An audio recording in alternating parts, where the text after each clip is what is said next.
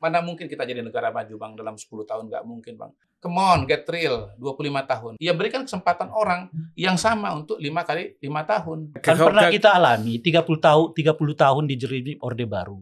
Ya menurut saya situasinya nggak bisa disamakan lah dengan zaman Orde Baru. Sejarah telah memberi bukti kepada kita. Kalau kekuasaan itu tidak ketat kita batasi, dia akan minta terus. Saya mau pamit. Saya, saya jalan duluan ya. Iya, Biar bang, iya, iya. bang Ray lanjutin ya. Siap, siap, siap. Mohon maaf ya bang ya.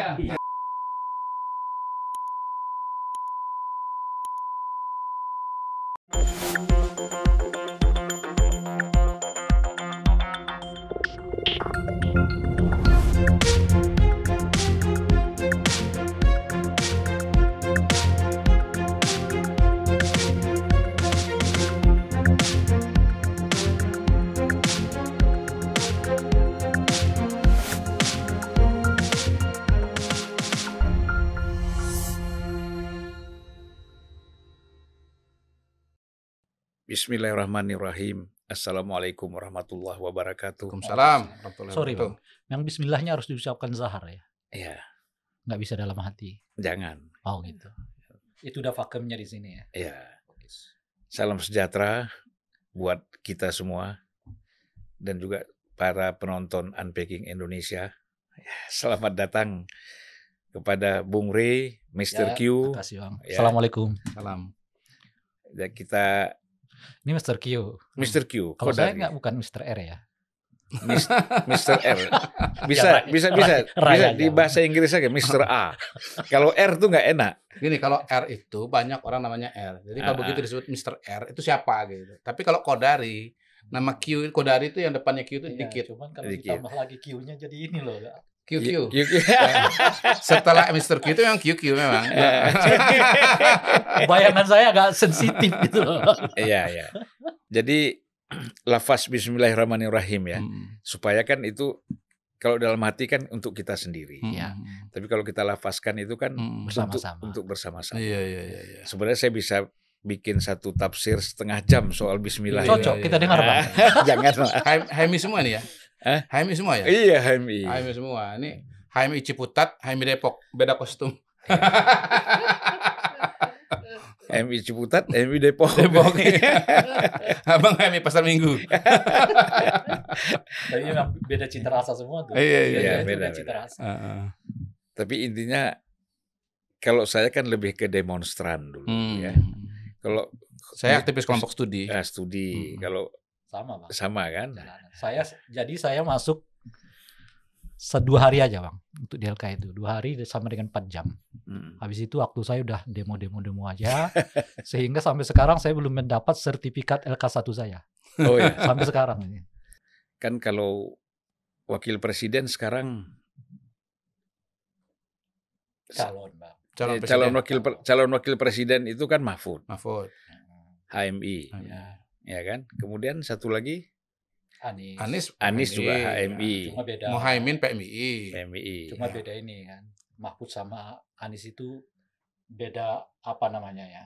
HMI Dipo sama Diponegoro. Ano, Ya, HMI kalau- Dipo sama HMI apa? MPO. ya. MPU kalau Anies kan Yang MPO yang mana? Anies Ah, Anies MPO. Oke. Terus Ganjar GMNI. GMNI Ya. satu lagi Gibran ya Gibran Gibran kuliah di luar. eh, nasionalis Nggak ada lah ormas. Ada Pengusaha. Ah, pengusaha pengusaha Iya. atau kita sebut aja sebenarnya semuanya nasionalis ya Nasionalis. Kalau GMN itu kan nasionalis lah. Ya, oke lah. Saya sebenarnya ingin melalui eh, Mr. Ray. Hmm. Kalau Ray kan ah itu mantap tuh. ah, Mr. Jelas Ray. orangnya. Jangan disingkat kan. Ah, ah. Mr. Ray dan Hmm. Mr. Q. Ah. Iya. Nah ini terus terang aja saya ada keresahan ya, ada keresahan. Di samping itu ada kerisihan juga melihat situasi politik kita sekarang ini. Nah ini yang saya lihat terutama adalah persoalan eh, Pak Jokowi dengan PDIP misalnya. Ini kan semakin tajam nih ya Bung ya. Hmm. Semakin tajam, ke- kemudian kita Makin terbuka. makin terbuka, makin isunya juga semakin meluas gitu loh. Dan makin personal sebenarnya. Nah, makin personal. Karena kan sekarang urusan tangan ditepis nggak ditepis. Ada yang bilang itu hoax, ada yang bilang itu benar Ya kan? apalah, tapi menurut saya makin personal kan Ya, urusan tangan. Ya, silakan lah. Mr. Ray dulu nih. Sedap. Kan ini bukan gejala baru bang ya. Ya. Kalau sebetulnya kita runtut lagi ke belakang, saya kira gejala ini sejak tahun 2014 sudah mengemuka kan. Hmm. Saat itu kita disebutkan dengan isu soal politik identitas gitu. Ya. Orang berbicara pemilu itu bukan berdasarkan visi misi, bukan berdasarkan macam-macam, tetapi berdasarkan kedekatan-kedekatan yang bersifat identitas itu tadi gitu. Hmm. Bahkan di saya masih ingat di 2014 itu saya sempat eh, m- eh, menyampaikan kedekatan visi misi Pak Jokowi dengan Pak Prabowo. Hmm. Ya, bahkan istilah saya hampir 80% mereka hampir sama. Nggak ada yang berbeda. Begitu juga di tahun 2019. Kecuali yang ber- yang agak berbeda itu adalah soal menyikapi Habib Rizik. Hmm. Kalau di eh, visi misinya Pak Jokowi tentu nggak ditemukan kan. Hmm. Di visi misinya Pak Prabowo ditemukan soal kasus eh, eh, Pak Rizik itu Hmm. dalam bahasa yang lain akan dijemput kalau sekiranya eh, Pak Prabowo eh, memenangkan pilpres gitu. Hmm. Itu ada di ininya. Gitu. Nah yang lain itu hampir sama kok. Cuma ya memang bahasanya beda. Nah misalnya Pak Jokowi. Jadi identitas itu seolah-olah dari situ ya persoalan sejak Rizik 2000 ini ya. 2014 ini, eh sejak 2014 itu orang Hmm. membicarakan tentang itu kan, Hmm. bukan tentang visi misi yang kita sebutkan gitu. Nah jadi eh, apa namanya itu orang tegangnya itu bukan karena visi misinya, bukan karena ideologi yang berbeda. Kalau itu nanti Hmm. eh, isme ini akan muncul, isme itu bukan, lebih karena identitas agama kita yang berbeda. So, lebih khusus lagi di Pilpres 2014 itu kan soal agama ya. Di 2017 di Pilkada DKI lebih kencang lagi kan isu Hmm. soal ini kan. Nah, di 2019 kita dihadapkan pada hoax, penggunaan hoax yang cukup masif. Hmm. Kita masih ingatlah peristiwa-peristiwa di 2019 itu bagaimana hoax hampir dapat ya eh, menjadi apa namanya itu ya polemik tersendiri Ya. yang begitu kental dan kencang itu termasuk di dalamnya hoax soal ijazah lah soal Hmm. asal usul keturunan macam-macam dan seterusnya itu kita masih ya, dilihat perdebatan itu di 2019 nah jadi kalau kita runtut ini bang artinya udah hampir lebih dari 15 tahun pemilu kita memang dihadapkan dengan situasi yang seperti itu Hmm. dan rasanya nggak akan membaik di 2024 yang akan datang ini karena isunya memang agak uh, udah udah beralih dari identitas ya dari hoax sekarang dihadapkan kepada isu dinasti politik. Nah, pada dasarnya keseluruhannya itu sebetulnya tepat ya. Dinasti kita membicarakan tentang identitas politik itu benar, Hmm. tapi bukan pada level substansinya. Iya. Misalnya dalam pertanyaan apa yang kita sebut dengan identitas politik? Hmm. Bukan di situ, tapi lebih karena simbol-simbol yang dimainkan. gitu. Hmm. Nah di 2019 ini, 2024 menjelang 2024 ini kita disebutkan dengan isu dinasti politik. Hmm. Nah cuman dinasti politik ini tidak dalam kerangka untuk disikapi apakah dinasti politik ini semacam ancaman bagi demokrasi atau Hmm. ia bagian yang normal dari Hmm. sebuah proses demokrasi yang ada adalah lah itu tadi. Hmm. Nah kita dihadapkan pada isu saling menyerang yang bersifat pribadi ya kan meluaskan mengaburkan makna uh, dinasti untuk Hmm. me- melegalisasi dan atau menyempitkan makna dinasti untuk juga melegalisasinya dan seterusnya gitu. Jadi visi misi seperti yang sebutkan tadi itu hanya akan diperbincangkan di debat-debat Hmm. Ya di debat-debat para capres dan cawapres nanti gitu ya. Dan eh, meski eh, uniknya kita menyempitkan waktu itu pula Hmm. kan sekarang cuma 75 hari Iya. seperti kita ketahui dan 75 hari itu dibagi dengan debat-debat yang mungkin lima kali enam kali ya Hmm. per semua pasangan calon presiden wakil presiden tinggal dibagi mungkin tiga untuk capres dua untuk cawapres masing-masing dan Hmm. satu mungkin untuk keseluruhan di antara mereka gitu ya dan seterus-terusnya itu. Nah, meskipun begitu sebetulnya ada yang positif itu menurut saya Bang ya. Sejak 2014 di Pilkada DKI dan mungkin di eh, di 2019 yang lalu gitu eh, debat-debat itu cukup memberi efek elektoral kepada eh, eh, calon presiden wakil presiden Hmm. ataupun calon kepala daerah secara menyeluruh gitu khususnya di tingkat gubernur ya. Nah, jadi oleh karena itu sekalipun kelihatan sekarang ini di luar debat itu yang muncul adalah narasi-narasi yang lebih bersifat individual gitu ya. Tapi nanti di debat ya orang akan diajak untuk membincangkan soal kesahihan ya, ke kebenaran ya, ketepatan, rasionalitas dari dari apa namanya dari pilihan-pilihan itu. Bung gitu. Rey yakin ya bahwa eh, situasi ataupun narasi-narasi debat ya kan kemudian situasi-situasi dalam perdebatan itu itu betul-betul bisa menjadi perhatian ya menarik perhatian ataupun eh, apa eh, orang itu merasa penting gitu. Iya, iya, Pak. Hmm. Saya yakin karena ada eh, ada perubahan itu kok. Nanti mungkin Bung Kodari bisa jelaskan tuh. Ada Hmm. perubahan elektoral gara-gara itu. Gitu kita ya. 2017 kita tahu misalnya peristiwa tentang ada calon gubernur Hmm. yang datang dengan sangat dielulukan pertama kali, begitu Hmm. di debat dia semakin eh, sering ikut debat malah semakin Turun. turun elektabilitasnya Hmm. gitu. Di 2004 eh, 2000 berarti 2019 yang lalu dong. Pak Jokowi dengan Pak Prabowo juga saya kira Pak Jokowi banyak sekali menangguk elektabilitas setelah debat dengan debat dengan Pak Prabowo gitu. Hmm. Jadi eh, lumayan, tapi saya nggak tahu skalanya Ini kan berapa gini persen. nih, ada debat presiden dengan Presiden. capres dengan capres. Ada juga yang tim kan? Ah, tim itu di luar jadwal KPU, Bang. Saya bicara yang KPU-nya. Oh ya KPU Nah, ya. Kalau i- di yang KPU itu eh, capres-capres, wapres-wapres dan dua-duanya. Capres, ca- wapres, capres, Hmm. cawapres gitu. Kalau yang tim-tim ini itu bisa siapa aja membuat sebenarnya gitu. Tapi jangan-jangan yang besar pengaruhnya yang tim-tim di luar KPU nih. yang KP, yang KPU-nya, Bang. ya, ya. Gimana Mr. Q? Soal apa bang? Ya itu tadi penjelasannya. Ya pertama persoalan Hmm. tadilah bahwa eh, melihat Hmm. semakin tajam ya Hmm. Konflik antara Hmm. Pak Jokowi misalnya Hmm, dengan hmm. PDIP. Ya. Ya, itu tadi yang kita sudah sedikit Ya, dikasih ya, ya. gambaran. Nah, Ya, ya. melihat ini seperti apa ini?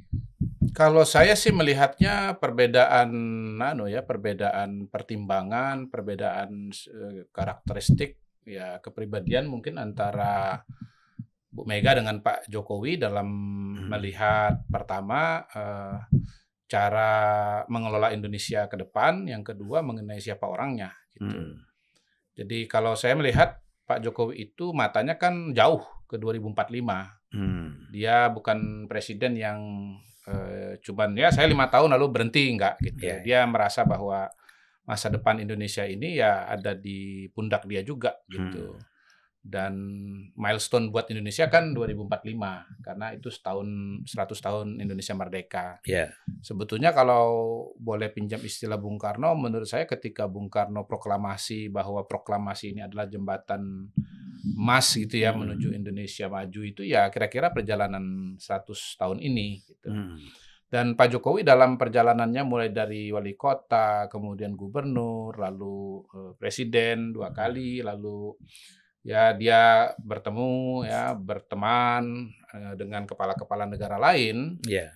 eh, merasa bahwa dia udah bisa udah punya formula untuk Indonesia maju itu apa saja gitu Hmm. yang pernah saya sampaikan eh, ya saya sederhanakan lima item itulah Hmm. pertama itu adalah soal eh, infrastruktur nah, kalau ini udah kita pahami semua kan betapa Iya. getolnya beliau soal infrastruktur yang kedua soal digitalisasi kemudian yang ketiga soal hilirisasi sumber daya Hmm. alam keempat itu soal pengembangan SDM Hmm. termasuk di dalamnya adalah soal eh, pangan, energi, Iya. ya, kependidikan, kesehatan, kartu-kartu itulah kira-kira Iya. sederhananya. Dan Hmm. kemudian yang kelima itu soal IKN. Hmm. Nah, kalau Bu Mega saya tidak terlalu paham betul sebetulnya bagaimana bayangan eh, Bu Mega mengenai Indonesia ke depan gitu ya. Hmm.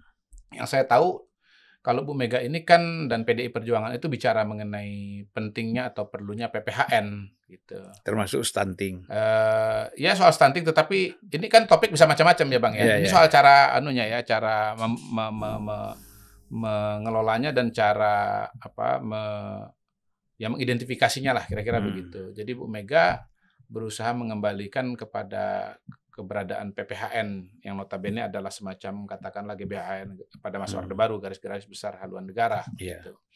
Dan Bu Mega kelihatannya merasa bahwa ya kendali mengenai siapa yang akan melaksanakan GBHN itu nanti ya ada di tangan dia atau di Hmm. tangan PDI Perjuangan begitu. Makanya kemudian muncul istilah petugas partai dan eh, kita kalau ingat waktu diumumkan sebagai calon presiden bahasa yang dipakai itu seingat saya eh, Ganjar Pranowo petugas partai yang gubernur Jawa Tengah yang ditingkatkan penugasannya Waduh. ditingkatkan penugasannya Iya. sebagai calon presiden gitu. Hmm.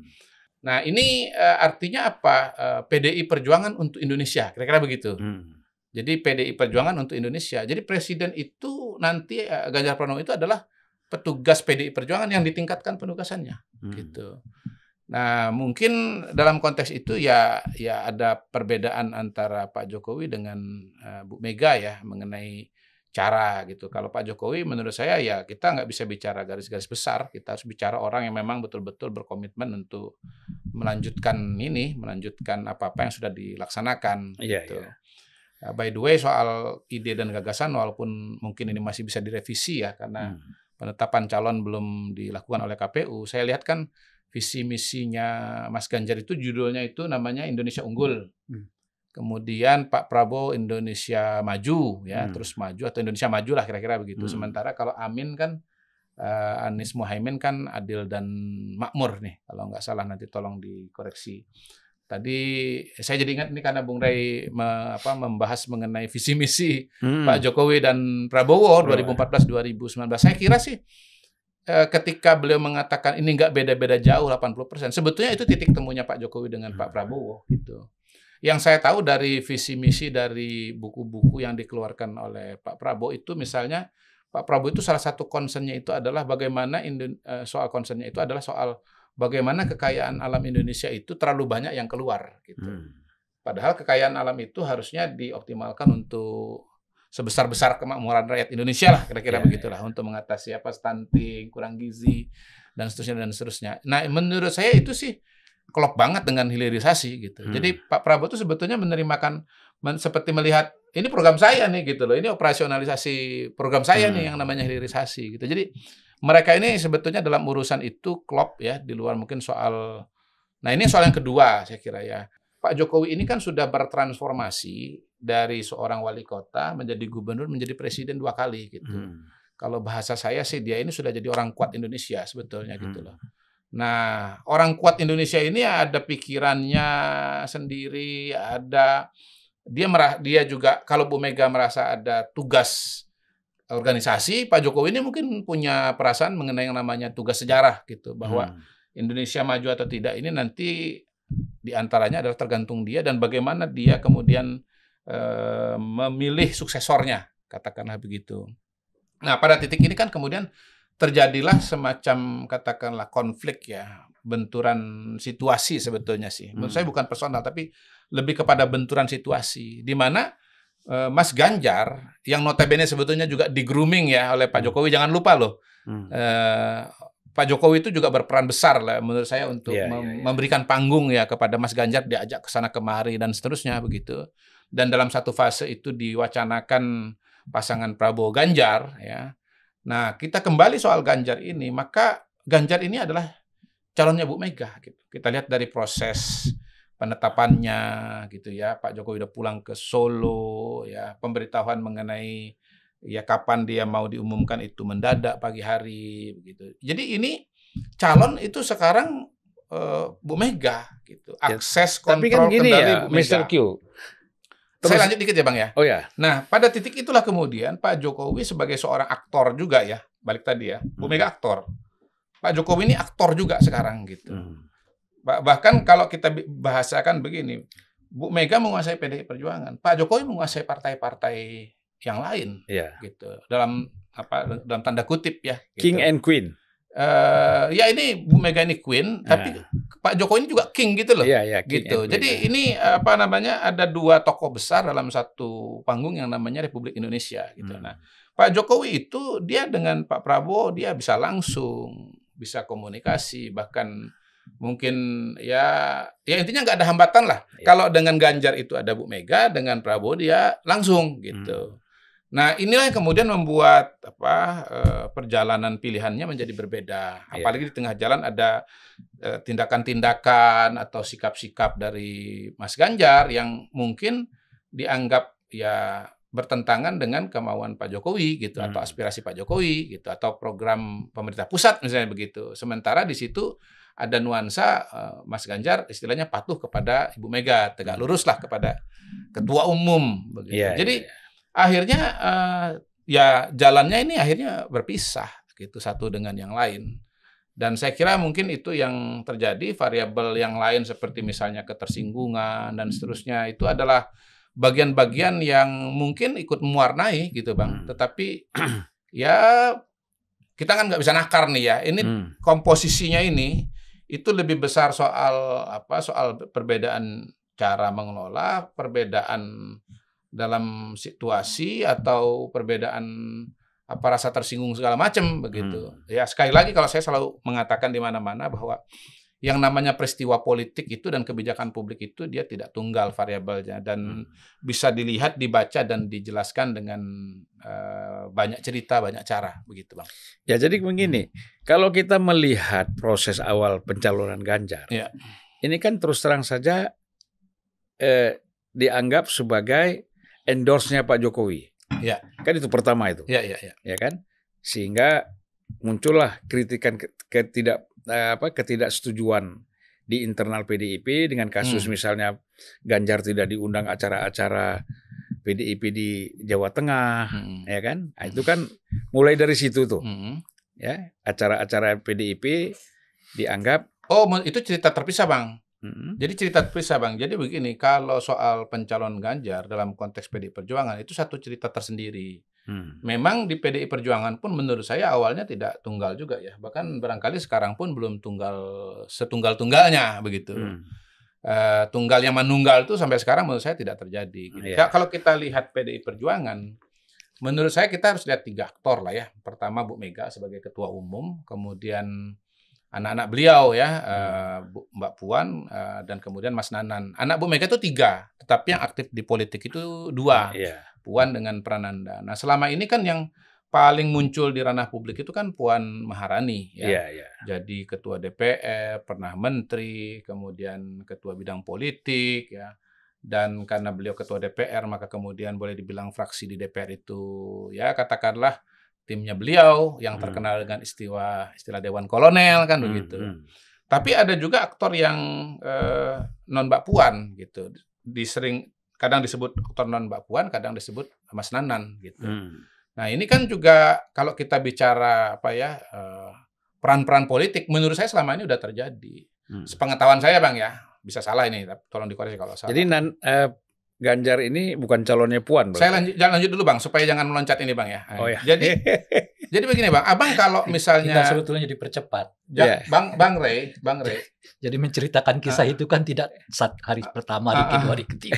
Ba- bang Ray ini kalau mau jadi caleg DPR RI itu harus lihat-lihat. Kalau bisa tanya-tanya kanan kiri. Dapil ini, misalnya katakanlah Jawa Barat 10 begitu. Ini dapil barat da- Jawa Barat 10, ini jatahnya Mbak Puan atau Mas Nanan ini gitu. Hmm. Nah, kalau yang kedua, Bang Ray ini harus mengidentifikasi dia masuk lewat pintu siapa. Hmm. Kalau beliau masuk dari pintu Mbak Puan, kemudian di dapil yang jatahnya Mbak Puan, ah itu peluang untuk jadi nomor satu, nomor dua itu besar. Hmm. Tetapi kalau Bang Ray ini datang dari pintunya Mbak Puan, tapi masuk ke dapil yang Mas Nanan, itu nomor urutnya dia turun ke bawah gitu. Hmm. Begitu juga pilkada sudah ada istilahnya pembagian-pembagian eh, wilayah ya. Hmm. Ya ini mungkin sesuatu proses yang kalau di publik atau ke- keluar tidak keluar, tetapi ini eh, setahu saya berjalan di dalam gitu. Nah itu saja sebetulnya sudah mengindikasikan bahwa Hmm. kalau bicara eh, dinamika politik yang besar itu nanti akan ada nuansa apa, dualitas atau dualisme generasi penerus ini gitu bang. Hmm. Nah saya, nah melanjutkan yang abang sampaikan tadi ya. Hmm. Kalau saya melihat Mas Ganjar itu adalah kandidatnya dari kubu Mas Nanan gitu loh. Hmm. Ya, ku- kubunya Mas Nanan. Iya. gitu. Jadi eh, kan calon presiden. Nah kalau ini saya kira semua mengakui nih bahwa calon presiden dari PDI Perjuangan itu ibarat aw- awalnya ada dua ya. Ada Mbak Puan, ada Mas Ganjar kan Iya, gitu. iya, iya. Mbak Puan kan sosialisasi juga secara Hmm. masif di mana-mana dan kita tahu bahwa ada arahan juga untuk sosialisasi kepada Mbak Puan Hmm. gitu. Dan ya ketika sudah mendekati proses pendaftaran kan akhirnya eh, Bu Mega memutuskan Mas Ganjar gitu. Hmm. Mungkin karena pertimbangan elektabilitas atau pertimbangan yang lain-lain gitu. Nah, saya anggap Mas Ganjar itu sebagai apa calonnya dari Mas Nanan ya ya apa selain beberapa cerita dan informasi ya, menurut saya yang bisa kita tambahkan dan sudah misalnya menjadi pengetahuan umum adalah bahwa Mbak Puan dengan Mas Ganjar ini kan hubungannya nggak bagus Hmm. gitu ya tadi yang abang ceritakan tadi itu gimana Ya. dalam acara-acara konsolidasi PDI Perjuangan di Jawa Tengah yang dipimpin oleh Mas Pacul ya, yang Hmm. notabene adalah orang dekatnya Mbak Puan itu Hmm. Mas Ganjar tuh nggak ada. Itu bagian dari Hmm. persaingan tadi bang, balapan menuju pencalonan gitu. Hmm. Jadi di PDI Perjuangan tuh ada dua fase, fase penca, eh, pen- apa, pencalo, eh, kompetisi internal dan fase kompetisi eksternal. Sekarang Hmm. udah masuk kompetisi eksternal. Hmm. Nah dengan kondisi sekarang ini, maka kemudian ya kita melihat perbedaan-perbedaan penyikapan dari Mbak Puan dengan Mas Hasto katakanlah yang masuk kelompoknya Mas Nanan Ya. mengenai apa beberapa cerita-cerita atau peristiwa-peristiwa yang terjadi misalnya seperti Mas Gibran Nah, itu kalau di Mbak Puan kan kita dengar ketemu lalu kemudian agak emosional gitu ya nangis gitu kan artinya ada ikatan emo- emosional antara mereka Hmm. berdua ini Eh, nggak bermusuhan nggak sampai disedih gitu kan itu dekat gitu kemudian pernyataan-pernyataan Mbak Puan kan soft ya terhadap Mas Gibran. Ya dia nggak dia nggak mengembalikan KTA dia ya pokoknya dia wapres saja lah kira-kira Hmm. begitu. Sementara kalau Mas Hasto kan cenderung keras ya artinya udah keluar lah eh, terakhir tuh Hmm. bahkan apa pembangkangan dan seterusnya gitu. Dan menurut saya ini implikasinya memang besar ke depan karena kalau kita bicara suksesi PDI Perjuangan yang entah kapan akan terjadi gitu ya eh, masing-masing kan akan memperkuat timnya masing-masing gitu. Hmm. Bayangkan Mas Nanan kalau dalam timnya ada presiden yang namanya Ganjar kuat nggak menurut saya sih akan sangat kuat gitu Hmm. Nah, kalau Nanan kuat, Puannya lemah. Gitu. Nah, tentu nah, Mbak Puan juga perlu eh, senderan juga gitu. Bayangkan kalau misalnya yang terpilih adalah Prabowo Gibran, maka yang akan punya backingan Kans, ya, hmm. punya sandaran kuat adalah Mbak Puan gitu. Dan menurut saya ini terjadi gitu. Hmm. Saya tambahkan lagi satu analisa yang eh, bisa dicek semua. Pada saat penutupan Rakernas, itu Mbak Puan nggak ada dalam Hmm. penutupan itu. Pada saat pembukaan ada, penutupan nggak ada gitu. Dan Bu Mega di situ ngomong bahwa lo kok ini ada wacana eh, pasangan Prabowo Ganjar, bingung saya kan gitu kan. Hmm. Saya ketua umumnya kok nggak tahu gitu. Kalau kita cek mundur ke belakang, yang mengeluarkan pernyataan pasangan Prabowo Prabowo Ganjar itu adalah Mbak Puan gitu. Hmm. Nah, kenapa Prabowo Ganjar itu dipromot oleh eh, Mbak Puan? Karena kalaupun misalnya pasangan ini menang, ya Ganjar dekat dengan Mas Nanan, Hmm. maka kan posisinya nggak akan sekuat kalau Mas Ganjar jadi presiden gitu loh. Kalau wapres kan nggak sekuat kalau presiden. Jadi menurut saya sih selain perbedaan antara Bu Mega dengan Pak Jokowi, sebetulnya Hmm. di antara PDI menurut saya juga ada perbedaan gitu loh. Ya. Uh, dan itu yang apa saling berkait berkelindan satu dengan yang lain. Jadi penjelasannya Yang nggak kalau di Ya. partai itu berbeda kan lazim lah. Hmm. Yang nggak boleh berbeda itu kan di tentara. Hmm. Kalau di tentara berbeda ya Bisa perang itu. Bisa eh, peluru melayang. Lazim. Yang penting tuh kalau orang udah ambil keputusan atas nama partai, ya harus semua harus tunduk pada keputusan partai. Ya. Kan itu yang paling penting tuh, Bang. Kalau nggak keluar. Kalau nggak keluar, gentle aja ya. Ya. Gitu. Ya, gitu. abang, abang masih Enggak dong, saya udah keluar kan. sedap. Gentle namanya. Pak. Ya kita harus Usia boleh tua, sikap anak muda. Ah.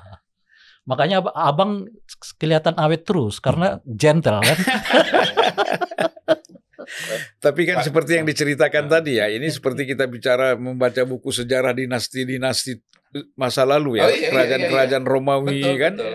Memang Nah. salah satu peristiwa terpenting dan paling krusial dalam sejarah negara-negara, dalam sejarah kerajaan-kerajaan itu adalah proses suksesi gitu. Hmm. Bahkan saking saking apa berbahayanya proses suksesi itu, eh, masyarakat eh, Mesir kuno itu sudah punya mekanisme sendiri untuk menatanya, yaitu kakak dan adik itu harus menikah. Hmm. Coba tonton film Cleopatra di Iya. Netflix itu. Itu harus menikah. Supaya mereka itu dipaksa untuk bersatu. Tidak kemudian berhadapan. Walaupun realitanya akhirnya saling berhadapan juga tuh.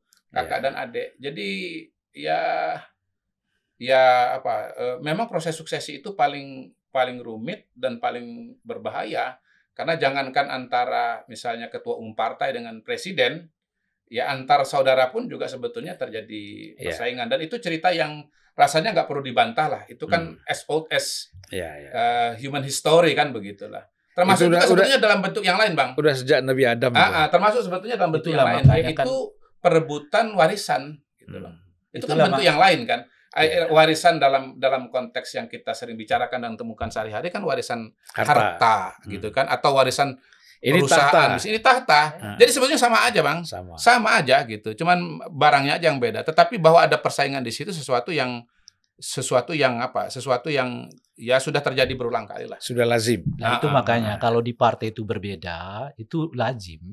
Sudah zaman kalau Kodari mengatakan Hmm. sudah zaman Wiani kuno tuh begitu Hmm. gitu ya. Mesir kuno, Bang. Lebih Mesir tua kuno, lagi. lebih tua Lebih lagi. tua lagi. kan. 5000 tahun. Makanya yang paling penting itu dilihat kalau udah ambil keputusan masih ada yang membangkang nggak. Hmm. Kan itu yang penting. Tak beda sama tentara. Kalau tentara nggak boleh ada yang berbeda pendapat satu gitu. Ya. Kalau itu lazim. Sekarang kita masuk gini Nah, nih. itulah makanya pentingnya demokrasi kan. Ya. Sekarang Supaya kan apa yang dikhawatirkan oleh Bung Kodari tadi, tradisi-tradisi betapa apa Ya namanya, demokrasi itu kan cara menyelesaikan pendapat dengan Itu. cara beradab ya, bukan itu. berdarah kan? itu Hmm. makanya. Hmm. Nah, makanya ada demokrasi. Bukannya beradab ya. Kalau zaman dulu beradab. udah anu ya, zaman dulu kan udah baku baku baku tikam kan? Tapi demokrasi di Amerika yang terakhir ini ke- ketika Trump kalah agak berdarah-darah. Ah, tuh. iya, iya. Akhirnya Amerika ikut Indonesia. Nggak selalu Indonesia ikut Amerika. Atau kita memang belajar dari Amerika dulu. Bung Ray, Ya. ya, Mr. Ray. Eh, sebenarnya kita sudah tutup buku itu soal tiga periode itu. Iya, iya. Sudah selesai itu. Iya. Tidak usah menjadi pembahasan. Iya. Tapi kan sekarang ini menjadi isu yang menarik lagi. Iya, dibuka. Dibuka lagi isu tiga periode ini. Nah, bagaimana pandangan Bung tentang isu ini mulai berkembang lagi? Ka- kalau saya lihat begini, kan tiba-tiba muncul soal tepis tangan itu, Bang. Hmm, Jadi orang mau melihat bahwa persoalan ini semata-mata hanya konflik pribadi ya, antara Ibu Mega dengan eh, Pak Jokowi. Tadi sebetulnya ceritanya Kadar itu menjelaskan kepada kita Hmm, bahwa Pak Jokowi itu merasa dirinya badi sekarang. hmm. Bukan bukan lagi pesuruh partai gitu loh. Ya, dia bukan, ya, ya. dia ya. sendiri merasa dirinya hebat gitu loh itu. punya power lah. Power kalau Hmm. kita dengar ceritanya Kadari tadi. Iya, iya. Sehingga dia mau menunjukkan eksistensi itu juga gitu. Nah, muncullah itu cerita soal apa namanya tepis tangan tadi kan, Hmm. Gitu. Banyak bacaan saya, PDI merasa nggak srek nih dengan cerita. Hmm. Tiba-tiba kok urusan tiga Pribadi. periode, enggak urusan tiga periode, kira-kira begitulah ya, Hmm. disimplifikasi dengan urusan cuma tepis tangan gitu. Hmm. Nah, dalam bahasa yang lain, masalahnya lebih dari sekedar tepis tangan. Masalahnya adalah ada keinginan dari yang menurut versi itu tadi kan, Hmm. Pak Jokowi untuk meneruskan masa periodenya menjadi tiga periode. Cerita yang ditahan-tahan oleh mereka nggak diceritakan, lalu dikeluarkan sekarang untuk membantah rumor yang berkembang bahwa masalah ini sekedar ketidaksukaan Hmm. yang bersifat personal Iya, iya. dari Ibu Mega kepada Pak Jokowi gitu. Nah itulah yang meng- mengungkap sekarang dimulai dari cerita. maksud- Kalau saya sendiri, kalau abang cek dari Mei, eh, ap- April, Mei, eh Maret, April, Mei, tiga Hmm. bulan berturut-turut itu saya diingatkan sumber dari tiga periode ini berasal dari kalangan istana. Tapi saya nggak menunjuk presiden. Hmm. Istilah saya itu istana karena yang konsen berbicara itu kan Bahlil dan dia ngaku kemarin kan. Hmm. Kemudian Pak Luhut ya kan juga konsen dengan istilah big datanya saat itu kan. Muhaimin. Lalu kemudian disetujui oleh tiga partai politik Hmm. pendukung Pak Jokowi Iya. yaitu PKB, PAN dan Golkar. Hmm. Habis bertemu dengan Pak Jokowi tiba-tiba keluar dari ruang pertemuan itu mengatakan ya kalau saya bahasakan di bahasa yang lebih sedikit ini mungkin menarik juga ya kalau isu tiga periode itu kita diskusikan kira-kira begitulah Iya, ya. iya, iya. Untuk- Tapi kan begini ya, yang Nah, Saya Ini kan- kita ini penjelasannya, kembali ke situ, Nah, Bang. itu supaya Ah. jangan putus. nih. Ah. Ya. Ini kan persoalannya kan yang mengangkat tiga periode ini sekarang ini kan. PDIP, Ah, stop. Sekjen PDIP. iya. Nah, yang menjadi pertanyaan buat kita begini, Bukan Hasto, dimulai dari oleh oleh Adian, Adian. Adian, sorry, Adian. Adian itu. Nah, tapi kan dibantah. Lalu diperkuat lagi oleh Hasto, oleh Ahmad Basyara Hmm, gitu loh. ya. Nah, maksud Mbak saya, Puan mencoba Ya kan di dalam partai itu selalu ada yang begitu bang. ya, ya. Biasa itu ada yang memoderasi, ada yang kencang. Hmm. Ya kayak kayak kita dulu lah rapat-rapat di komisariat, ya di Iya, iya, cabang, iya. ada yang kencang ngomong, ada yang coba moderat, ada yang gitu-gitu. Ada yang diatur, ada yang jalan sendiri. ya? Aduh biasa itu, jangan jangan yang matang di dunia politik udah Ya. mengerti lah itu. Tapi kan Hmm. benang berahnya sama. Mereka mau mengatakan ini terbuka gitu. Enggak, yang maksud saya yang ingin saya pertanyakan adalah apakah mungkin bahwa seolah-olah Pak Jokowi ini kan dikesankan memohon kepada Ibu Mega, Hmm. kepada PDIP untuk menjadi untuk menjadi presiden tiga periode, Mm-mm. tetapi ada penolakan kan gitu. Ya, Ya sebetulnya gini Bang ya, Nah, ini kan gimana? kalau di nah yang sah menjelaskan ini Kodari Iya, karena iya. dia kan Iya. mendukung tiga periode itu. Iya, Iya iya iya. jadi Kalau saya tidak. Uh, jadi saya, saya saya mau klarifikasi dulu bang. Iya, Sebetulnya uh, Mas Hasto nggak bisa menyamakan soal tiga periode dengan penundaan pemilu itu nggak bisa disamakan. Hmm. Nah saya sebagai Kau pelopor menunda pemilu apa tiga periode? tiga periode, Oh iya, itu. ya saya saya bisa mengatakan begitu karena sebetulnya salah kalau mengatakan Bahlil itu aktor tiga periode. Aktor tiga periode itu Kodari. Udah. Kalau ada salahnya soal tiga periode, Kodari minta maaf. Jadi bukan Bahlil juga. Bukan Bahlil. Kalau Terus Bahlil itu dari mana? Bahlil minta maaf soal penundaan pemilu. Kalau itu dia memang ngomong. Enggak, dia berbicara tentang tiga periode cek lagi. Enggak, enggak, enggak bisa dicek. Silakan nanti netizen cek ya dan tulis di kolom Ah. komentar. Hmm. Yang jelas dia katakan itu adalah penundaan pemilu gitu. Hmm. Yang dia bilang waktu itu merespon hasil survei. Kalau saya tiga periode. Periode tiga periode tiga itu periode. kalau dari ketua MPR juga Bambang Susatyo pernah bicara kan. Nah, yang sehingga Pak Jokowi mengatakan Nah. ada yang mengingin nah, menampar muka Ya. saya gitu. Oke, jadi Pak Jokowi itu selain mengatakan bahwa ya tadi yang Abang bilang tadi menampar dan seterusnya, itu ada pernyataan juga bahwa belakangan ya bahwa itu aspirasi. Hmm. Terakhir itu saya taat konstitusi gitu. Enggak pernah Pak Jokowi itu mengatakan Iya, saya iya. terima setuju tiga Iya periode itu iya iya. atau saya meminta tiga periode itu enggak pernah itu. Enggak Hmm. pernah itu dicek. Iya iya. Nah, yang berkembang di kalangan teman-teman partai politik itu bukan tiga periode. Itu saya garis bawahi lagi. Silahkan netizen Iya, cek lagi. Nih, Yang diwacanakan, Bahlil mengaku orang di balik tiga ide- tiga periode. coba dibaca beritanya baik-baik. Ini kan judul. Judul ini kan datang dari media. Coba dilihat tuh. Saya mau sampaikan ya, yang ngomong tentang isu penundaan penundaan pemilu itu namanya Bahlil. Hmm. Dia memang ada bilang ada di media bicara tentang tiga periode. Katanya itu perintah seseorang. Saya mau sampaikan ya, yang ngomong tentang isu penundaan pemilu itu namanya Bahlil. Hmm. Yang ngomong tiga periode itu Kodari, bisa dicek. Hmm. Yang bulan pertama, Maret, Yang pertama. iya, bulan Maret tahun 2021 Sebelum- di acara Mata Najwa.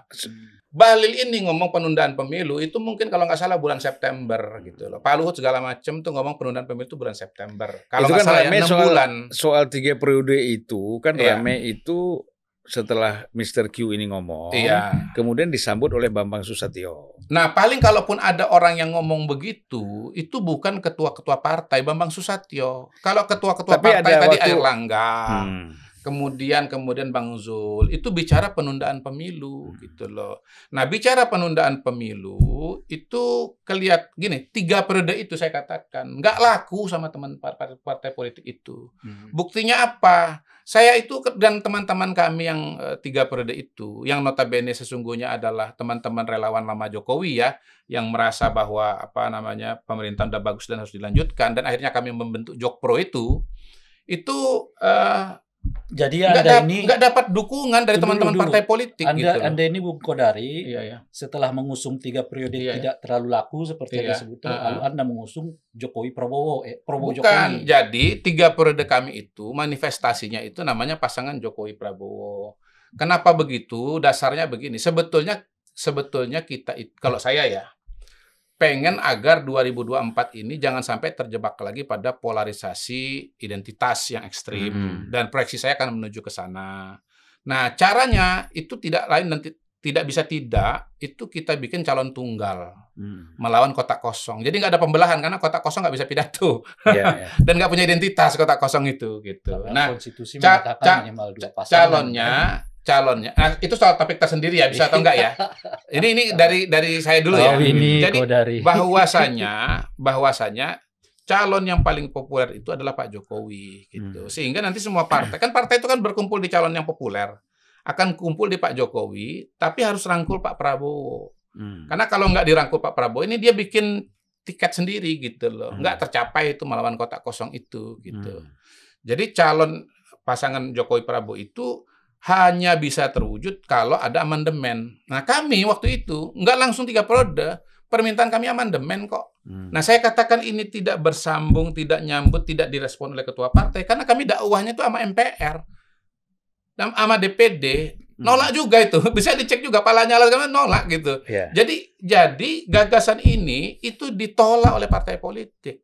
Nah, yang berbeda itu penundaan pemilu. Penundaan pemilu itu kayaknya ada gemanya di teman-teman partai politik. Nah, entah ada gemanya atau memang teman-teman ini juga pengen gitu loh. Mohon maaf ya. Perpanjangan. ya? Perpanjangan. Semua, Bener-bener. semu- semuanya dipanjangkan. Iya, karena semuanya dipanjangkan gitu loh, Bang. Semuanya Punya dipanjangkan. kepentingan yang sama. Iya, anggota DPR-nya jadi ditambah, kemudian Iya. kemudian pimpinan apa pemerintahan juga ditambah gitu loh. Jadi kalau dikatakan misalnya ini Presiden semua mau terima tiga periode nggak? Enggak. enggak. Enggak, enggak. Penundaan Nah, saya nggak tahu itu karena saya kan nggak bertanggung jawab ter- Iya, terhadap iya. penundaan pemilu. Kami ini orang yang menolak penundaan pemilu karena tidak melihat kerangka hukumnya, Bang. Kalau tiga periode kerangka hukumnya adalah amandemen. Hmm. Itu kan bisa juga diamandemen Tiga kalau soal periode. itu kayak Lu itu yang kita katakan. Bung. Tetapi silakan dicek. Bung Kodari, Chief, Chief, Chief, silakan penundaan dicek. pemilu itu Iya. itu diatur di undang-undang. Undang-undang menurut saya nggak ada. Ada. Ada tapi Pemilu dapat ditunda sebahagian pemungutan dan suaranya. Iya tentu saja. Nggak gini, ini ini nanti de- debat ini debat Kalau kalau Debat pemilu nggak ada sendiri ya? perhitungan suaranya bukan debat pemilu. hukum itu sendiri ya. Bukan. Se- Setahu saya nggak ada yang namanya penundaan pemilu. Yang ada, Ada. itu pencoblosannya ditunda Bukan. hanya beberapa bagian tertentu saja. Bung, pemilu dapat Iya, iya, ditunda aja, sebagian. anggap aja kita udah beda pendapat ya. Iya, Nah, makanya. kalau menurut saya nggak ada dasarnya. Enggak, saya, makanya saya jelaskan. Ah, ah. Pemilu dapat ditunda sebahagian dan seluruhnya. Iya. Katanya tuh. Bisa di sebahagian tempat, bisa di sebagian tahapan.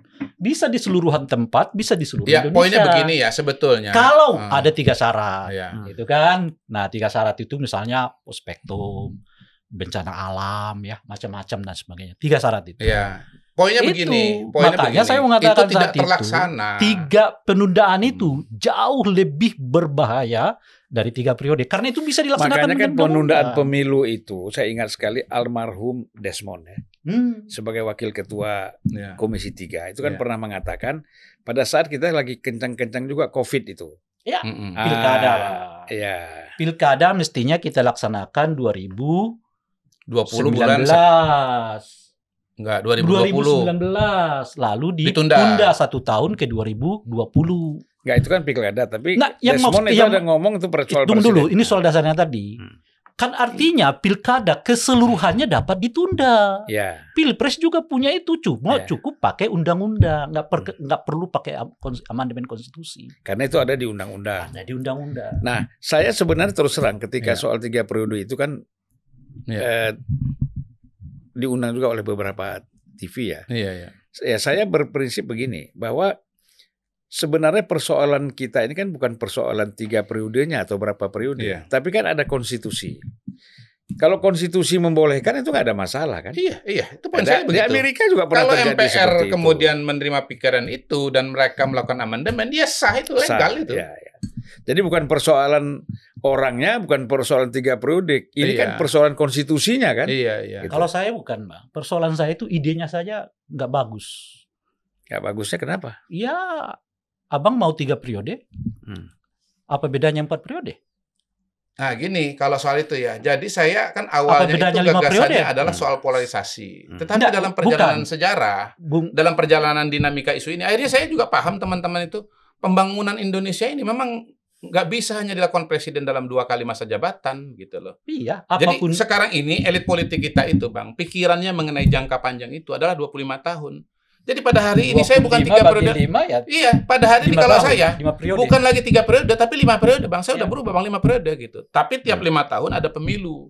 Hmm. Ya kalau memang tidak bagus, tidak dipilih rakyat ya jangankan tiga periode, sat, sat, dua periode pun Jadi juga nggak bisa artinya- karena sudah kalah gitu. Artinya loh. bagi kadar itu bukan Hmm. masa pem- pembatasan periodenya, Hmm. tapi durasi pemilunya. Itu bagi Hmm. kadar yang penting. Hmm. Bagi saya dua-duanya penting. Masa pembatasan eh, jabatan presiden dan durasi ya bagi masa pemerintahan dari presiden yang bersangkutan. Ya, ini kan pol- ya, polemik ini kan persoalan kembali pada tesis ya. Gini aja bang, buat nambahin lagi nih bang. Kita Eh. ini sekarang negara kebalik bang. Presiden yang mengurus negara begitu besar, 276 juta penduduk, Hmm. 38 provinsi, 550 kabupaten kota, 7.000 kecamatan, 80.000 desa. Itu dua kali lima tahun. Sementara kepala desa bang sekarang bang tiga periode, tiap periode enam tahun. Nah iya, justru karena Untuk itulah. wilayah yang 81 per 80 persennya Iya. itu tiga kali kali enam Hmm. tahun kebalik kita. Makanya yang Poin- yang kalau gini ya, kalau saya kalau sendiri undang-undang desa negara itu kan Bang, saya tolak. Salah satu saya, ya. kuncinya itu adalah adalah perencanaan jangka panjang. Mana mungkin kita jadi negara maju bang dalam 10 tahun nggak mungkin bang. Hmm. Semuanya itu bicara satu generasi. Kalau kita mau spesifik bahkan bahkan yang namanya PPHN itu bicara 25 tahun bang. Jadi sebetulnya kalau kita mau negara ini maju, come on get real 25 tahun.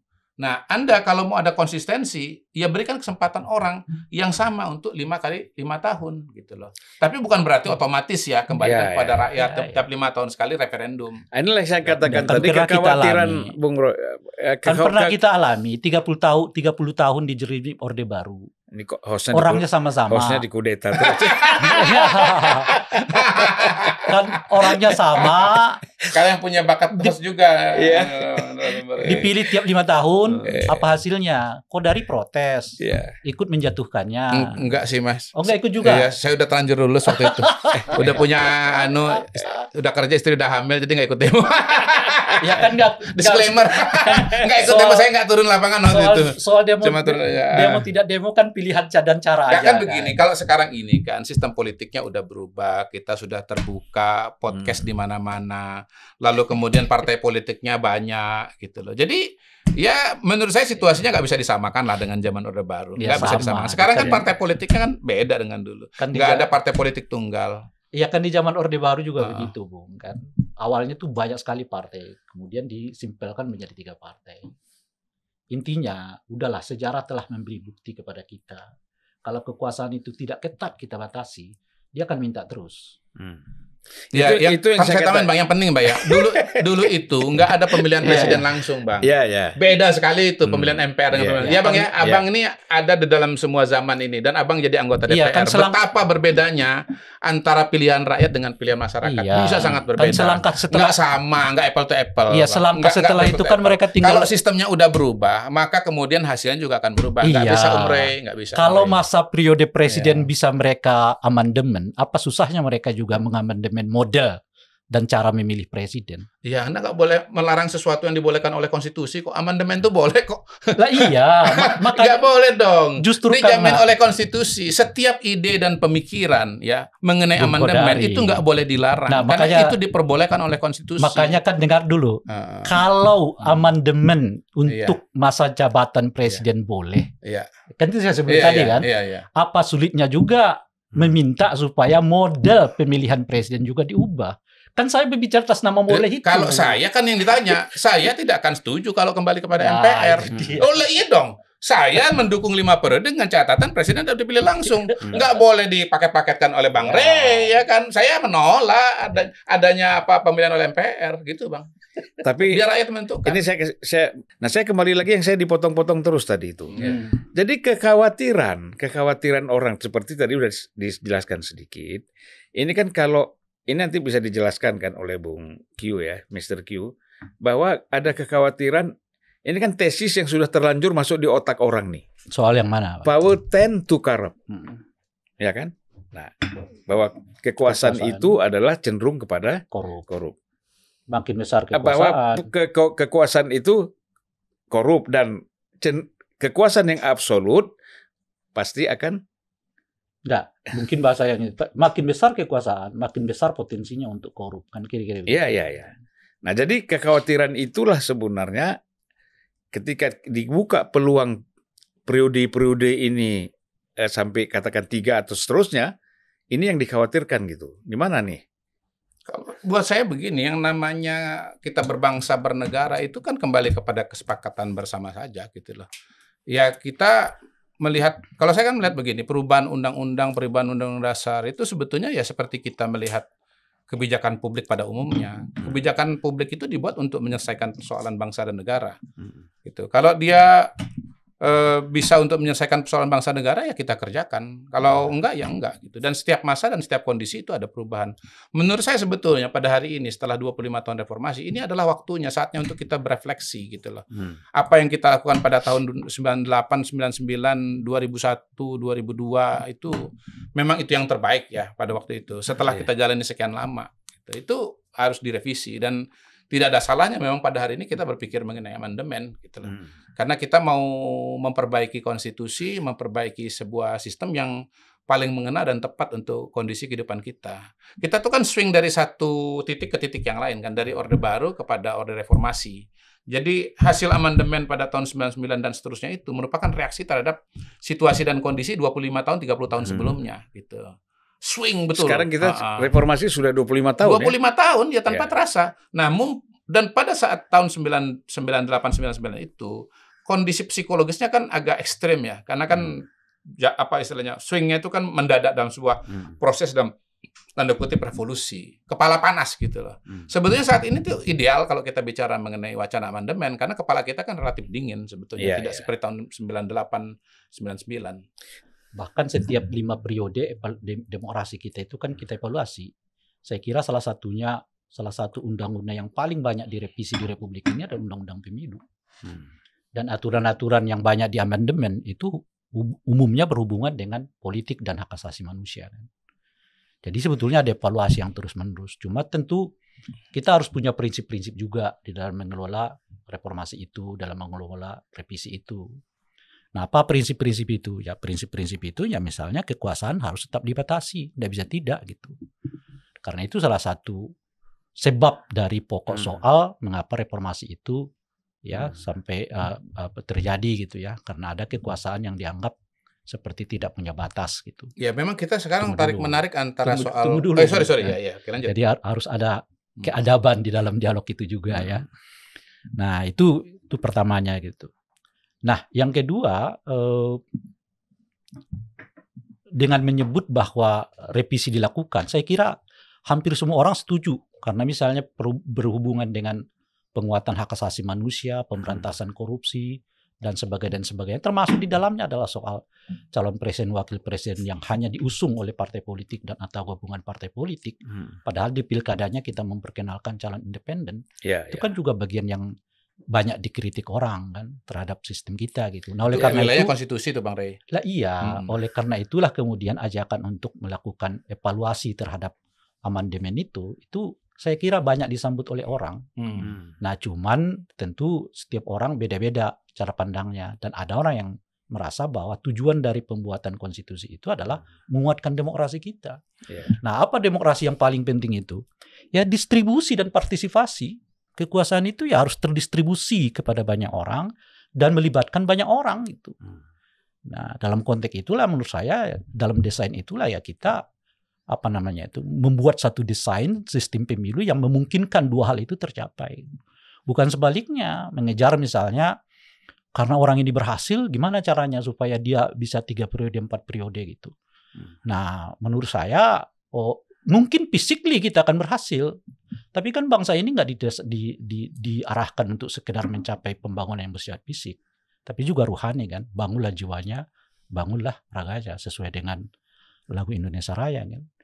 Nah, apa yang ruhani itu? Yang ruhani yang berhubungan dengan kebebasan, kesempatan untuk berpartisipasi, ya menyatakan pendapat dan sebagainya sebagainya gitu. Hmm. Nah, oleh karena itu, seiring dengan keinginan kita untuk terus membangun hal-hal yang bersifat fisik, saat yang bersamaan kita harus jaga juga pondasi-pondasi yang memungkinkan rohani bangsa ini tetap berkembang. Itu dua hal yang nggak boleh ter- tertinggal gitu. Hmm. Pembangunan dulu, rohaninya nggak terjadi di zaman Orde Baru. Apa yang terjadi ya? Kekuasaan jadi begitu gitu. Itu kan istilahnya ekonomi sebagai panglima. Cep. Pada masa Bung Karno dianggap politik sebagai panglima. Panglima. Sebenarnya Dan dua-dua tidak dua-duanya mengalami tragedi kan. dan tidak boleh dipisahkan. Itu makanya, Ya. makanya kan jauh-jauh hari para pendiri bangsa kita itu udah dengan tegas mengatakan, bangunlah jiwanya, bangunlah raganya gitu. Raga itu adalah physically, pembangunan yang bersifat fisik macam-macam ini. Ruhani itu adalah demokrasi. Nah itu tafsir Ya. saya. Karena memang perbedaan-perbedaan apa eh, sikap politik dari masing-masing pemerintahan itu ya, memang itu sangat menentukan. Ini kan persoalan Gibran ini kan masih ramai. Iya. Bahkan ada yang meragukan masih banyak persoalan pernah ada konsul, konsultasi dulu dengan DPR. Nah, ini hasil konsultasi ini kan belum tahu nih. Apa akan ada kericuhan lagi atau tidak? Kalau misalnya DPR mengatakan bahwa ini tidak sah atau tidak cukup, harus harus harus di ada proses lagi. Ini kan berarti akan akan menjadi persoalan baru, Mr. Q. Bagaimana? Pertama kalau saya lepas dari berbagai macam pandangan ya, ya namanya keputusan MK itu bersifat final dan mengikat. Jadi sudah sudah nggak apa pun hasil keputusan MK-MK nanti, ini Hmm. keputusan nggak bisa diubah gitu loh. Iya. Karena kita belajar dari pengalaman beberapa dalam tanda kutip eh, kasus-kasus yang pro kontranya besar di masa lalu, misalnya tahun 2010 itu ada keputusan Mahkamah Konstitusi yang dipimpin oleh Pak Mahfud yang membatalkan membatalkan kemenangan Sugianto Sabran di Hmm. pilkada eh, Kabupaten Kota Waringin Barat dan langsung menetapkan jadi bukan meminta ada pilkada ulang langsung menetapkan lawannya Ujang Iskandar sebagai bupati. Itu ya dilaksanakan dengan Hmm. segala pro kontranya. Jadi hemat saya eh, keputusan MK ini tidak akan berubah. Yang kedua kalau lihat dari pengalaman keputusan sebelumnya eh, yang kalau tidak salah itu soal masa jabatan anggota atau komisioner KPK itu langsung berlaku efektif. Gitu ya. Hmm. Saya nggak tahu nanti kalau misalnya di DPR ada eh, dinam- dinamika baru. Nah, Hmm. kalau berangkat dari asumsi seperti itu, maka proses pemilu ini ya akan berjalan sebagaimana yang sudah dijadwalkan oleh KPU. Ini kan para calon sudah menjalani proses pendaftaran, Hmm. lalu menjalani proses pemeriksaan kesehatan. Iya. Saya tidak tahu sekarang di KPU sedang tahapan apa, tetapi pada dasarnya kita menunggu penetapan calon secara resmi. Begitu calon sudah ditetapkan secara resmi, lalu kemudian akan penarikan nomor urut, Urut. dan selanjutnya kita akan masuk ke tahapan kampanye dan Kampanye. seterusnya dan seterusnya begitu. Artinya kita melihat bahwa Iya, kita, saya kita mau- mengharapkan ya kita saya mau masuk dulu Oh ya, ke silakan, teman silakan. tadi. Jadi saya kira ada tiga lagi semacam hambatan administrasi bagi eh, apa namanya itu eh, Gibran. Pertama tentu saja soal rencana revisi eh, PKPU. Nah, yang kedua adalah soal eh, sekarang ini kan MK-MK sedang bekerja Hmm. untuk memastikan apakah ada sesuatu yang dianggap janggal dalam proses pengambilan keputusan terkait dengan permohonan Hmm. ya yang sudah diputuskan sehingga saya permohonan nomor 10 ya sehingga saya Bang ya. Nah, yang ketiga adalah soal em, apa implikasi dari MK-MK ini. Hmm. Nah, kalau MK-MK-nya hanya melihat ini ansih semata eh, apa namanya itu tindakan unprofesional misalnya ya, yang tidak berhubungan dengan eh, materi Hmm. permohonan, ya artinya yang ketiga ini eh, gugur gitu. Tapi kalau dianggap putusan MK-MK putusan MK-MK ini menganggap eh, putusan MK itu berhubungan dengan unprofesionalnya mereka, Hmm. itu bisa mengganggu putusan yang sebelumnya yang sudahnya Hmm. gitu. Jadi ini tiga hambatan yang menurut saya rasa-rasanya akan di yang harus dilewati oleh Bung Rey pilih yang mana dari tiga itu? enggak itu bukan milih bang itu Hmm. kemungkinan tiga-tiganya bisa muncul Oh gitu ya? nah kalau yang PKP itu kan jelas awalnya kan KPU tidak akan merevisi Hmm. PKPU kan kata mereka tuh cukup nah oleh karena itu mereka Final keluar. tadi kan? bukan soal finalnya Hmm. ya karena putusan itu final mau mau ini direvisi nggak direvisi eh, putusan itu final Final ya. Nah persoalannya eh, untuk persyaratan itu dasar hukumnya dilihat di dalam undang-undang, tapi Hmm. teknis pelaksanaannya dilihat di PKPU gitu. Nah putusan MK itu belum tersalin di PKPU-nya. Hmm. Lalu bagaimana nih? Kan kira-kira gitu. Iya. Nah lalu ke KPU kemudian berkirim namanya surat dinas yang disampaikan kepada ya, partai-partai politik yang Hmm. memiliki hak untuk melakukan pencalonan. Saya ingatkan KPU-nya, Bang, bahaya kalau kalian hanya cuk mengirimkan surat eh, surat dinas saja tanpa merevisi PKPU-nya. Hmm. Sebab nanti akan ada orang yang menggugat. Mereka akan bertanya, Gibran itu calon wakil presiden didasarkan pada pasal apa di PKPU? Hmm. Di ayat mana, di poin mana? Kan nggak ada. Hmm. Belum direvisi sama sekali. Masa KPU mengatakan itu berdasarkan putusan MK. Oke, kalau KPU mau di situ nanti jelas-jelas akan dipersengketakan di Bawaslu. Hmm. Kalau ada orang yang menyengketakannya. Nah, setelah kita ingatkan KPU, nah mereka mengatakan, "Oh iya, kita lebih baik revisi." Nah, sekarang itulah mereka minta jadwal ke DPR, Hmm. lalu disepakati setelah reses ini akan ada pembahasan. Kita lihat aja, Bang, Hmm. apakah di dalam reses di dalam pembahasan ini nanti ya revisi ini mulus bisa dilaksanakan dalam satu hari atau bagaimana? Tidak. Sebab ada dua lagi ketentuan yang berhubungan dengan kehendak untuk melakukan revisi terhadap PKPU itu yang belum dijalankan oleh KPU. Nah, kenapa terhadap putusan MK ini KPU melakukan revisi PKPU, tapi terhadap putusan hukum yang lain? Dalam hal ini putusan Mahkamah Agung dua dari dua putusan itu KPU tidak melakukan revisi pada peraturan yang sama. Nah itu bisa berkembang tuh di, di, di DPR-nya. Nah apa tensinya, apa ininya macam-macam. Nah yang dua itu terkait dengan 30% kesertaan perempuan di dalam pencalekan dan masa jeda mantan napi koruptor supaya bisa dicalekkan gitu. Nah itu belum direvisi oleh KPU. PKPU yang sama tuh nggak beda dengan PKPU tentang syarat pencalonan presiden. Artinya kan begini ya, kalau kita bicara secara hukum itu kan tidak ada yang sulit. Tapi persoalan be- begitu berinteraksi dengan persoalan-persoalan politik. Maksud Ba- DPR ini iya, kan udah bicara iya. bicara politik nih, Iya. ya kan? Iya Nah, memang itu- tidak itu bukan kan hukum bisa- lagi bang DPR itu ya politik. Politik. Ya artinya Apalagi si- begini, situasi Bang. bisa berubah. Berubah karena kan begini kan kalau istilah saya itu kalau hubungan antara PDI dengan Pak Jokowi terus meningkat tidak tidak menutup kemungkinan PDI akan bentuk blok politik baru Hmm, ya kan. Nah siapa kira-kira blok politik baru itu? Saya coba reka-reka. hmm. Itu ada PDI, P3. ada Nasdem, Ada ada P3. PKB, P3 dan PKS. Lima partai itu. Berapa kursi itu?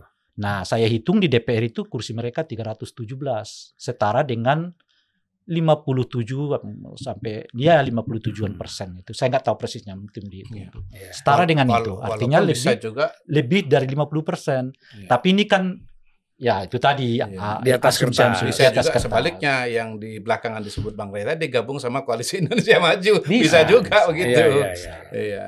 Ya itu kan ini kan analisa namanya ya, semua bisa terjadi. Nah, kalau itu kalau itu yang koalisi yang saya sebut koalisi baru ini kemudian melakukan sesuatu di Komisi 2 khususnya karena representasi mereka asumsinya juga lebih besar kan jumlahnya dibandingkan dengan yang sebaliknya. Ya itu yang tadi saya sebut tadi, Bang. Revisi ini bisa tidak sesuai dengan yang diharapkan Iya, Tapi begini durasinya ya, Hmm. durasinya ya. menurut saya Misalnya bisa satu hari, Hmm. bisa berkembang dua hari, karena masih ada poin yang lain Hmm. yang bisa dimasukkan. Nah, yang saya sebutkan tadi misalnya, kenapa untuk ini Anda minta revisi, tapi untuk dua putusan Mahkamah Agung Anda nggak mau nggak minta revisi. Hmm. Nah, itu kalau panjang muatan yang mau direvisi bisa panjang lagi waktunya untuk dibahas. Gitu. Seharusnya tidak usah ada revisi lagi ya. Nggak rentan, bang. Hmm. Kalau saya ingatkan, kalau mereka aja mengeluarkan surat edaran, ini rentan digugat orang. pada hari ini sih saya ngeliat ya masih linear ya bahwa tiga pasang calon dengan koalisi yang ada sekarang ini akan berjalan dan akan ditetapkan lalu Iya. bertarung. Saya ngelihat misalnya kayak PDI Perjuangan akan membentuk blok politik sendiri. Mungkin kita harus melihat peristiwa politik yang lain dulu sebelum itu terjadi. Hmm. Misalnya PDI Perjuangan menarik menterinya dari kabinet gitu. Hmm. Nah, tetapi seme- se- sejauh dan selama ya PDIP tetap dalam kabinet, lalu sekeras-kerasnya pernyataan yang ada sekarang menurut saya sebetulnya ya masih moderat juga lah ya. Paling tidak tidak semuanya gitu. Saya masih percaya bahwa seperti Mbak Puan juga punya kekuatan politik di PDI Perjuangan. Hmm. Maka kemudian ya kayaknya sih akan terus berjalan dan berlangsung proses-proses ini. Memang kita ingin supaya ideal semua aspek itu terpenuhi, tapi kadang-kadang nggak kejadian juga. Sekedar mengingatkan bahwa sebetulnya hasil pemilu tahun 99 itu tidak pernah ditandatangani secara resmi oleh KPU RI. Hmm. Yang tanda tangan adalah Pak Habibie, yang notabene bukan penyelenggara pemilu. Hmm. Jadi sebenarnya kalau dasarnya dasarnya adalah pemilu tahun 99, semua proses politik, kelembagaan dan tokoh-tokoh pejabat yang ada sekarang ini kehilangan pondasi semua kita ini. Hmm. Itu itulah makanya. kan. Kalau kalau ada orang yang discussion. kalau ada orang yang nggak mempersoalkan surat edaran itu ya Iya. mulus. Iya. Itu akhirnya berlaku. Iya. Tapi mana tahu kan Hmm. antisipasi aja. Iya, iya. Mana tahu dipersoalkan orang di Bawaslu. Iya, iya, Karena mereka akan bertanya di pasal mana, ayat Iya. mana dan poin mana iya, iya. yang menyatakan bahwa saudara Gibran itu bisa diloloskan sebagai Hmm. calon wakil presiden. Jadi Apalagi? persoalan dinasti-dinasti ini udah selesai ya. Ayo, abang mau bicarain lagi. Ya gimana gimana? Ya. Ya apa yang dimulai dong dari pertanyaannya Bang. supaya kita tahu di mana jawabannya. Ya ini kan belum se- selesai nih. Kalau Ya. saya saya aja mulai bang, Ah. saya aja mulai begini. Jadi kalau dinasti per definisi kalau saya ya dinasti itu adalah proses pengalihan lewat darah ya. Hmm. Bisa itu bisa kekuasaan politik, bisa juga ya bisnis gitu. Hmm. Jadi direktur berikutnya itu adalah anak saya otomatis gitu. Nah, Hmm. itu berarti berdasarkan darah. Ketua umum berikutnya adalah anak saya itu berarti dinasti politik. Tetapi Hmm. kalau ya ada peran masyarakat di sana, ada rakyat yang memilih, berarti tidak ada kepastian bahwa dia yang Iya. akan meneruskan begitu, maka itu bukan dinasti politik. Yang kedua, hemat saya dalam konteks demokrasi ya, karena demokrasi sebagai sebuah patokan bahwa ya semuanya dipilih ya dan harus melalui proses pemilihan, maka tidak ada dinasti politik. Yang ada itu adalah keluarga politik. Nah, kalau kita bicara Hmm. keluarga politik, maka kita bicara tentang keluarga keluarga lainnya. Ada keluarga bisnis. Hmm. Kenapa dia berbisnis? Kenapa dia di Indonesia? Ya bapaknya bisnis. Hmm. Dia lihat bapaknya, dia mungkin tertarik, dia juga belajarnya proses pembelajarannya di sana, jadilah dia seorang keluarga bisnis. Keluarga tentara, keluarga guru, keluarga dokter. Hmm. Jadi ya menurut saya sih statusnya sama aja. Keluarga politisi. Iya, keluarga politisi. Ya kenapa jadi belajarnya politisi? Ya dia ngeliat bapaknya, Iya. dia ngeliat eh, ibunya, dia ngeliat kakaknya, dia ngeliat pamannya. Hmm. Jadi selama ada proses pemilihan, hemat saya itu namanya keluarga. Nah, kalau dia otomatis lewat ga- garis darah, baru itu namanya dinasti. Begitu. Kita melihat gini ya, Hmm. bahwa hasil hasil saya belum. enggak nanti. Oh, soal dinasti politik mau bicara ya silakan. Oh. Gini bang, pertama. Tadi saya mau jelaskan ke sini dipotong langsung sama Mr. Q kan. Karena nggak Ya. jawab-jawab beliau, bukan motong. Karena beliau nggak jawab-jawab, kasihan abang. saya Saya saya, bantu. persilakan beliau. Saya bantu. Tapi bukan berarti saya dilupain dong. Ada lagi mikir, bang. ya gimana gimana gimana. Pertama, salah satu dasar dari reformasi itu kan anti KKN namanya. Kolusi, korupsi, nepotisme. Hmm. Itu satu paket, Bang. Yang sebetulnya satu satu jiwa itu. Kalau Anda nepotis, biasanya berujung di korupsi. Kalau Anda kolu- kolutif, biasanya berujung di korupsi. Itu satu rangkaian tuh. Dengan napas yang sama. Bagaimana menguasai aset dan kekuasaan. Menguasai modal dan kekuasaan gitu. Nah oleh karena itu, poin pertama dari tuntutan mahasiswa 98 itu adalah berantas KKN gitu. Hmm. Berantas kolusi, korupsi, nepotisme gitu. Iya. Itu salah satu jiwa dari reformasi itu gitu. Hmm. Dan kemudian dituangkan di undang-undang yang seingat saya di TAP MPR nomor MPR. 11 tahun 99 yang sampai sekarang belum dicabut. Nggak bisa dicabut lagi. Ya itu dia Nggak makanya. lagi. Jadi itu berlaku Siapa tuh yang mau cabut? pemerintahan yang bebas kolusi, korupsi dan nepotisme. Hmm.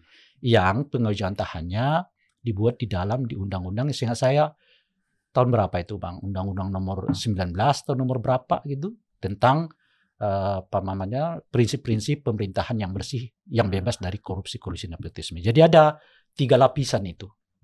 Lapisan pertama adalah basis moralnya namanya tolak KKN, Ya. basis konstitusinya TAP MPR, Hmm. undang-undangnya pengelolaan pemerintahan yang baik dan bersih itu.